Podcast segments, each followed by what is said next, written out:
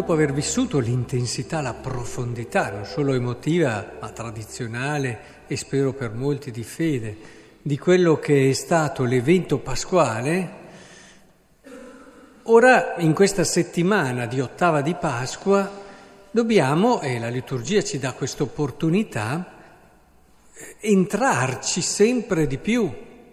E dobbiamo anche verificare se davvero noi siamo eh, entrati, l'abbiamo vissuto con la giusta prospettiva e la giusta maturità questo mistero pasquale.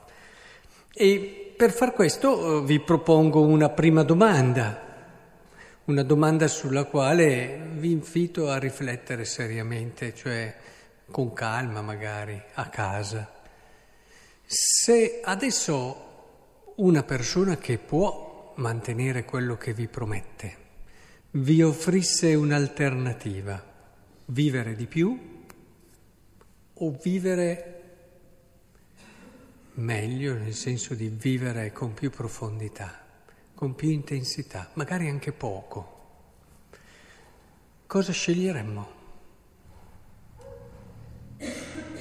È importante che su questo ci interroghiamo. Siamo in un mondo dove la salute viene messa come la cosa in assoluto più importante, almeno dal punto di vista del, della cura, di tutto quello. E certamente anche nella sapienza popolare la salute è, quando c'è quella, dicono, c'è tutto il resto.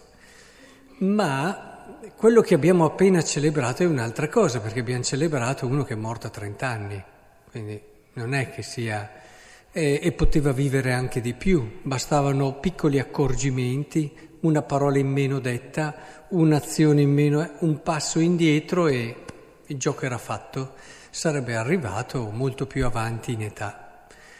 E allora dobbiamo interrogarci e chiederci, abbiamo capito questo? Abbiamo capito che cosa il mistero pasquale ci sta dicendo? Oppure sì, veniamo, viviamo un determinato rito, poi torniamo a casa con solite nostre cose, dobbiamo sempre essere... Eh, perché è interessante questa cosa. Cioè noi siamo usciti da queste celebrazioni con la consapevolezza che ci era offerto non come Lazzaro di vivere un po' di più, qualche anno in più, ma ci era offerta la vita. Perché io impropriamente vi dico vivere qualche anno in più. Sapete che forse la parola più adatta sarebbe sopravvivere qualche anno in più. La vita. Dicevamo già ieri, chi ha, ha guardato in faccia la vita non riesce più a vivere come è vissuto prima di questo incontro, chiamiamolo così. E, ed è importante che comprendiamo allora, la Pasqua mi ha aiutato a comprendere quella che è la vita vera, che è una possibilità per me, non stare a misurare sempre, già il fatto che siate qui oggi che non è messa di precetto, rispetto a tutti gli altri che non ci sono e c'erano ieri, vuol dire cominciare a misurare un po', no? Eh, allora se devo andare a messa vado, pensate, come è contento, dicevo il Signore, eh, del fatto che noi diciamo, ah devo venire Signore, beh allora oggi vengo, sì perché devo venire. E tutte le volte che possiamo non venire, non veniamo. Mm. Cioè indica una maturazione, una comprensione di quello che è il mistero che stiamo vivendo. C'è soprattutto una cosa che vorrei proporvi di riflessione oggi che così insomma ci accompagna, perché c'è qualcosa, una scelta, uno stile di vita che può davvero aiutarci, aiutarci a verificare come stiamo vivendo il mistero pasquale e questa cosa è la gratuità. Vedete, noi Spesso, ma sarà vero, non sarà vero? Beh, ricordate ieri davanti a questo sepolcro vuoto, sarà vero, non sarà vero. Ma il problema della risurrezione non è un problema di vivere un po' di più, e per la maggior parte delle persone è questo. Eh, insomma, abbiamo questa speranza. E qual è la tua speranza? Vivere un po' di più? No, no, ma è vivere sempre. Ma vivere sempre come stai vivendo adesso? E questa è la tua speranza? Cioè solo prolungare all'infinito il tempo? Stiamo scherzando? Abbiamo capito qual è il messaggio del Vangelo? Non è mica questo. La tua speranza è io posso entrare nella vita. Gesù è entrato nella vita nel modo più pieno e totale e ci ha aperto la strada perché lo possiamo fare anche noi. Altrimenti un'eternità ai margini della vita non funziona, eh, non è neanche una grande consolazione. Entrare nella vita, ecco. Volete cominciare già a gustare cosa voglia dire vita? Bene, prendiamo la gratuità, dicevamo. Prendiamo la gratuità e prendiamola. Quante cose facciamo gratis? Eh, io questo, questo, questo, faccio anche quel servizio lì, faccio anche quel volontariato lì. Mm, va piano, va piano. Allora, quante cose facciamo davvero gratis? Quelle cose dove io... Sì, c'è quell'aspetto di rischio Gratuità e rischio vanno insieme e sono due sintomi di salute e di vita vera. E, sì, c'è il rischio che eh, non mi torni indietro niente di quello che ho dato, certo.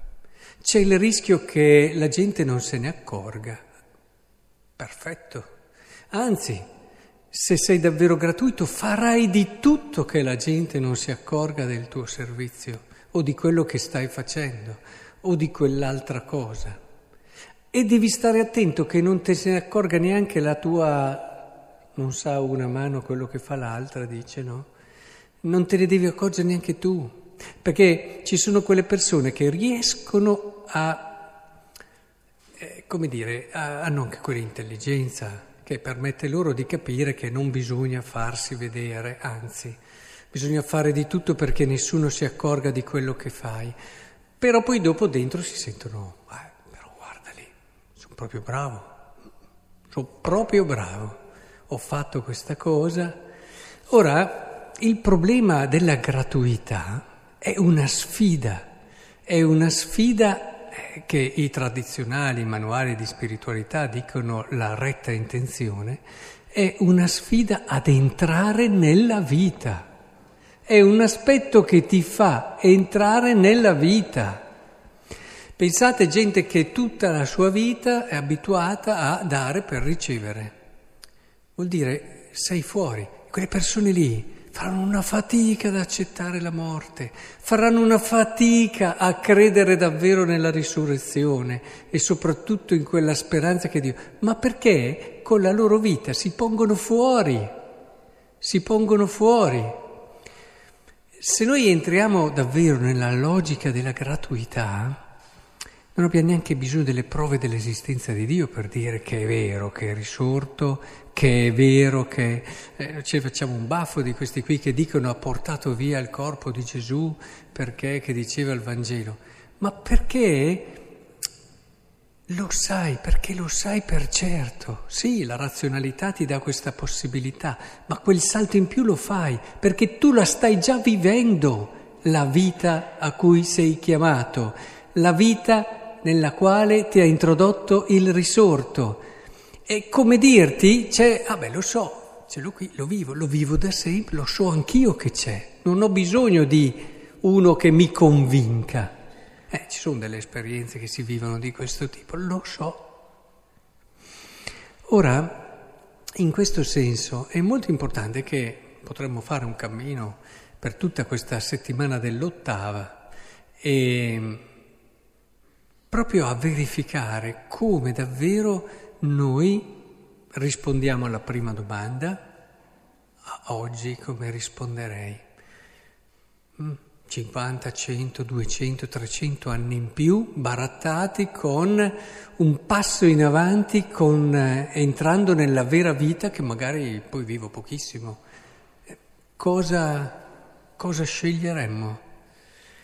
E, e partendo da questo lavoriamo su quello che è la gratuità che è presente nella nostra vita, intesa oh, anche quando l'ingratitudine, intendiamoci. È, una cosa molto pesante e ha tutto un altro significato, se vogliamo, che però non abbiamo il tempo qui di sviluppare. Però, però, quando entriamo in questa prospettiva, si va anche oltre l'ingratitudine, oltre il fatto che, anche se la gente non se ne accorge, anche se magari invece di raccogliere consensi, raccolgo invidie o critiche, anche se le cose non vengono fatte come piacerebbe a me. E ci sono quelli che fanno tante cose, ma solo quando sono come fanno loro e vogliono loro. Dopo, se no. Insomma, cercare proprio di sviscerare no? tutto quello che noi facciamo ed entrarci realmente. E così come cadeau, come regalo eh, di conclusione, di riflessione, vi do, sorprendete qualcuno con qualcosa di assolutamente inatteso, non dovuto e che non dà spazio ad una risposta. No, perché sono quelli che fanno, non vogliono niente, però in, alte, in, in, in futuro sperano che questa cosa porti poi dei risultati, no? No, fate qualcosa di questo tipo, cominciate, magari una cosa semplice. Eh, comincerete già, comincerete già a sperimentare nella vostra vita questa vita. E allora non ci sarà bisogno di tanti discorsi, comincerete a gridare col cuore, è risorto.